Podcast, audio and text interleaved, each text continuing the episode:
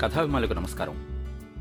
ఈ వారం మనం వినబోయే కథ మసిగుడ్డ, రచయిత్రి కుప్పిలి పద్మ, చదువుతున్నది కొప్పర్తి రాంబాబు, ఇండియన్ బ్యాంక్, విశాఖపట్నం.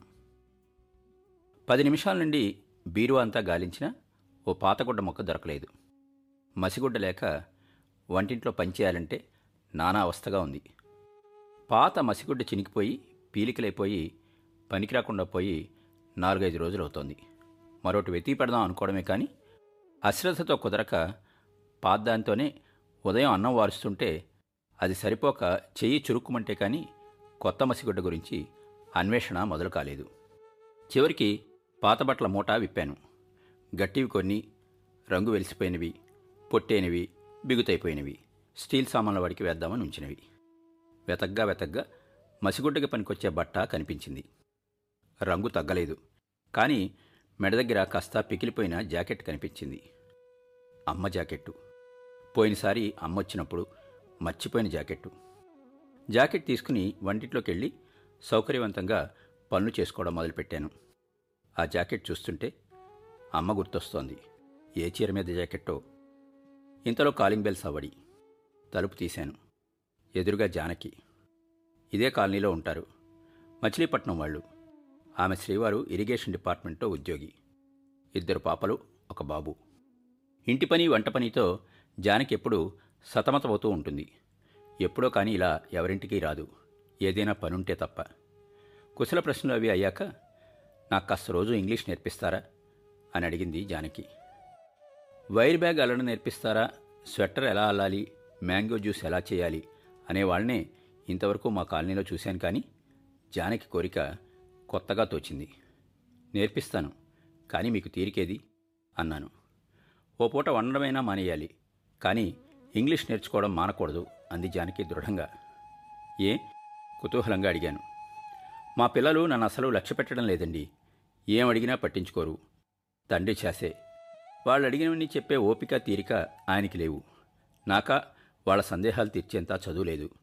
అందుకే బిఏ కడదాం అనుకుంటున్నాను. కనీసం చిన్నపాప, బాబు చదువు విషయంలో అయినా శ్రద్ధ తీసుకోవాలండి. ఏంటో నిన్నటి వరకు మన కొంగు పట్టుకు తిరిగిన పిల్లలు ఈరోజు మనకేం తెలియదని నిర్లక్ష్యం చేస్తుంటే బాధగా ఉందండి అన్నది జానకి. వారం రోజుల క్రితం మా పాప సమ్మర్ కంప్యూటర్ క్లాస్కి వెళ్ళొచ్చింది. ఏం చెప్పారే అని అంటే, నీ కంప్యూటర్ రాదుగా అంటూ తండ్రి కోసం ఎదురు చూసింది. తండ్రి రాగానే చిలకలాగా ఏంటేంటో చెప్పింది. జానకి ఇంగ్లీష్ నేర్చుకుంటానన్నట్టు నేను ఇప్పుడు కంప్యూటర్ గురించి తెలుసుకోవాలా, నేర్చుకోవాలా ఆలోచన కలిగింది. అలానే రండి, నేర్పుతాను అన్నాను జానకితో. జానకి వెళ్ళిపోయాక వంటింట్లోకి వెళ్ళి పనులు చేస్తున్నా కూడా జానకి మాటలే గుర్తొస్తున్నాయి. అమ్మ, ప్రాణానికి ప్రాణమిచ్చి జన్మమిచ్చే అమ్మని లక్ష్య పెట్టడానికి అమ్మకి అర్హతలు కావాలా? కావాలని కాదు, కానీ అమ్మని ఎదిగే పిల్లలు నిర్లక్ష్యం చేయడం సర్వసాధారణం కదా. నాకు బాగా గుర్తు. ఇప్పుడు అమ్మలవుతున్న వాళ్ళకి డిగ్రీలు ఉండి కొద్దో గొప్ప ఆర్థిక స్వాతంత్రం ఉంది, కానీ మా అమ్మల కాలంలో డిగ్రీలు ఉన్నవాళ్ళు చాలా తక్కువ. ఇప్పటి తల్లుల్లా అప్పట్లో అమ్మలకి పిల్లల్ని దగ్గర కూర్చోపెట్టుకుని హోంవర్క్ చేయించడం తెలిసేది కాదు. ఓపిక ఉన్న తండ్రులో, ప్రైవేట్ మాస్టర్లో, ఇంట్లో చదువచ్చిన చిన్నాన్నలో, మామయ్యలో హోంవర్క్ చేయించేవారు, సందేహాలు తీర్చేవారు. ఓసారి స్కూల్లో ఫస్ట్ వస్తే ఓ కప్పు బహుమతిగా ఇచ్చారు. ఫంక్షన్ నుండి ఇంటికి వచ్చేసరికి వాకిట్లో అమ్మ ఎదురయ్యి ఏమిచ్చారు కుతూహలంగా అడుగుతుంటే ఆమె మాట వినిపించుకోకుండా ఎక్కడో లోపల పడుకుని పేపర్ చదువుకుంటున్న నాన్నగారి దగ్గరికి పరిగెత్తుకెళ్ళి కప్పు చూపించాను. అలా చేయటం అమ్మని నిర్లక్ష్యం చేయటమే అని, కానీ అమ్మ బాధపడుతుందని కానీ అప్పట్లో నాకు తెలీదు. పక్కలు తడిపినా, అర్ధరాత్రి ఏడిస్తే మంచి నిద్రలో ఉన్నా సరే లేచి ఎత్తుకు తిప్పి నిద్రపుచ్చటం, ఊరంతా తిప్పి గోరుముద్దలు తినిపించడం, కారే ముక్కును తుడవడం, ఒళ్ళు వెచ్చబడితే రేయింబగళ్ళు సేవ చేయడం అమ్మ పనులు.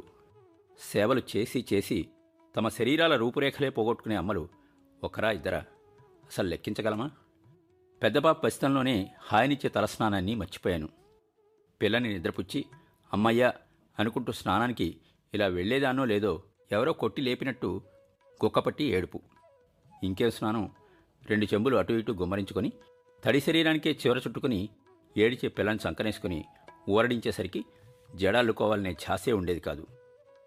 పక్కింటి టీచరమ్మ పిల్లలు పుట్టకముందు గంజిపెట్టిన నేత చీరలు, వెంకటగిరి చీరల్ని కుచ్చిళ్ళు పెట్టి ఒద్దిగ్గా ఎంతో చక్కగా బుట్టబొమ్మలా ముస్తాబయ్యేది.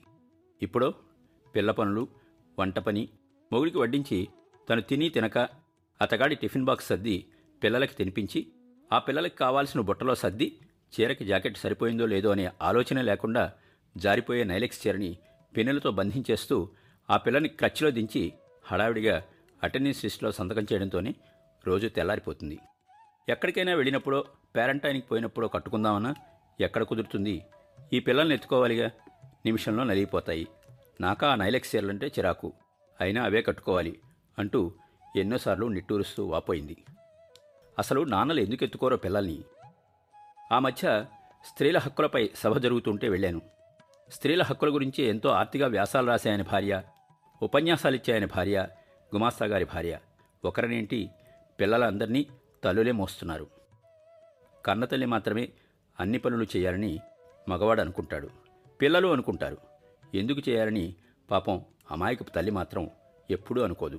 నేను కావాలని నిన్ను నిర్లక్ష్యం చేయలేదని అమ్మకి ఇప్పుడు చెబితే ఏమంటుంది?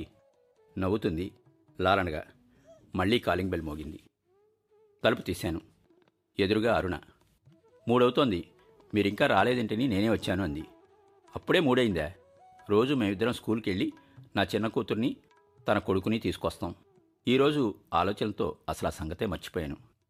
వస్తున్నాను" అంటూ చెప్పులేసుకుని తాళం పెట్టి ఉన్న పళంగా బయలుదేరాను. ఇప్పుడైతే చీర బాగుందా, జుట్టు రేగిందా, ముఖానికి పౌడర్ ఉందా అని పట్టింపు లేదు. కానీ చదువుకున్న రోజుల్లో ఇలా ఎప్పుడైనా బయటికి వెళ్ళేదాన్నా? 1కి 10 సార్లైనా అద్దంలో ముఖం చూసుకుని కానీ వెళ్ళేదాన్ని కాదు. తన శరీరం గురించి పట్టించుకోకుండా నలిగిన చీరతో రేగిన జుట్టుతో తిరిగే అమ్మని చూస్తే బోల్డెంత చికాకేసేది. ఇప్పుడు నా అవతారాన్ని చూసి మా పెద్దమ్మాయి ఎన్నిసార్లు విసుక్కోలేదు. త్వరగా నడుస్తున్న నేను అరుణ వెనకబడడంతో ఆగి వెనక్కి తిరిగి, "ఏంటంత మెల్లగా నడుస్తున్నారు?" అని అడిగాను. "కాలు బెణికింది" అందామె. "ఎప్పుడు, ఎలా, ఏమైనా రాశారా?" అని అడిగాను. "సైకిల్" అన్నది. "సైకిల్ ఏంటి?" అయోమయంగా అడిగాను. "సైకిల్ మించి పడ్డాను, ఇదంతా చెక్కుపోయింది" అంటూ మోచే చూపించింది. "వచ్చే ఏడాది ఈ పిల్లల్ని సెంట్ యాన్స్లో చేర్పిద్దాం అనుకుంటున్నాము. చాలా దూరం, 2 పూట్ల రిక్షా అంటే చాలా ఖర్చు. అదీగాక పెద్దది సంగీతంలో చేరింది. రోజు క్లాస్కి వెళ్ళి రావాలంటే కష్టంగా ఉంది. ఏదైనా చిన్న బండి కొనుక్కుంటే పిల్లల్ని స్కూల్లో దింపచ్చు, పాపని సంగీతం క్లాస్కి తీసుకెళ్లొచ్చు. నాకా సైకిలే రాదు. సైకిల్ వస్తే బండిని తేలిగ్గా బ్యాలెన్స్ చేయడం వస్తుందిట.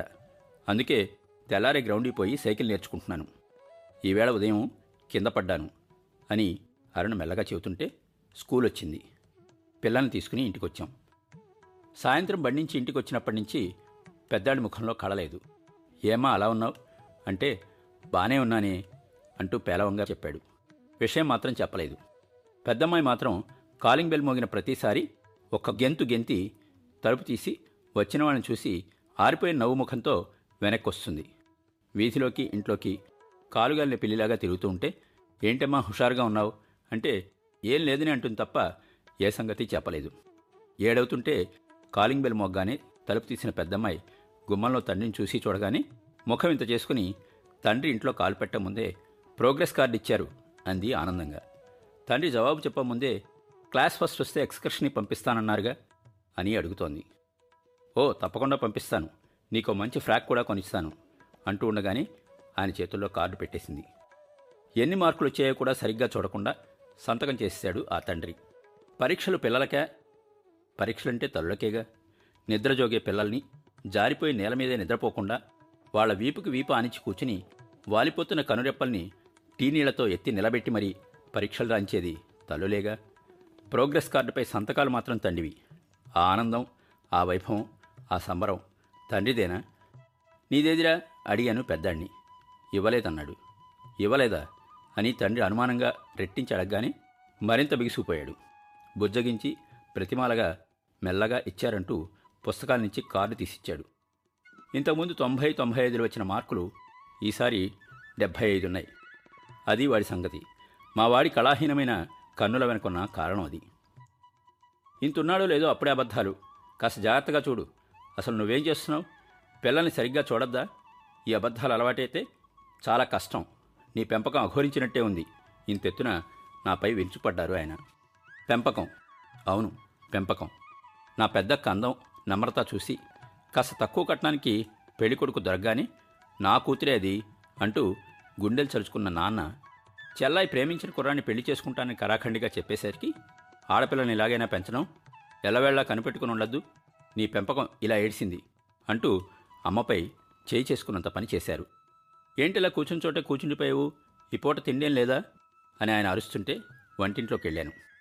వెచ్చపెట్టిన చారుగిన్నె పొయ్యి మీద నుంచి కిందకి దించుతుంటే నా చూపు మసిగుడ్డపై నిలిచిపోయింది. అన్నం వార్చాలన్నా, పొయ్యి మీద గిన్నె దింపాలన్నా, కూర కలుపుతూ గిన్నె కదలకుండా పట్టుకోవడానికి, చేతులు చుచ్చుకోవడానికి, ఇలా ఎన్నెన్నో వాటికి మసిగుడ్డ కావాలి. కానీ ఎవరైనా ఎప్పుడైనా దాన్నో విలువైన వస్తువుగా పరిగణిస్తారా?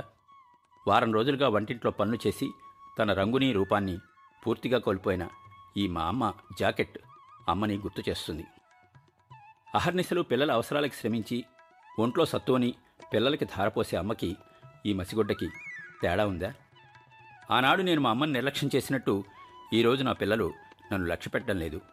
ఇదే జానకికి జరిగింది, రేపు జానకి పిల్లలకి, నా పిల్లలకి ఇదే పరిస్థితి ఎదురవుతుంది.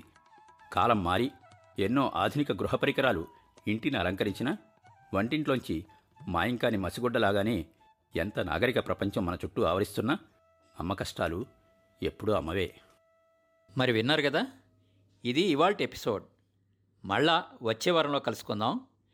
మా షో మీకు నచ్చినట్టయితే యాపిల్ పాడ్కాస్ట్, గూగుల్ పాడ్కాస్ట్ మరియు స్పాటిఫైలో కానీ సబ్స్క్రైబ్ చేసి నోటిఫికేషన్ ఆన్ చేసుకోండి.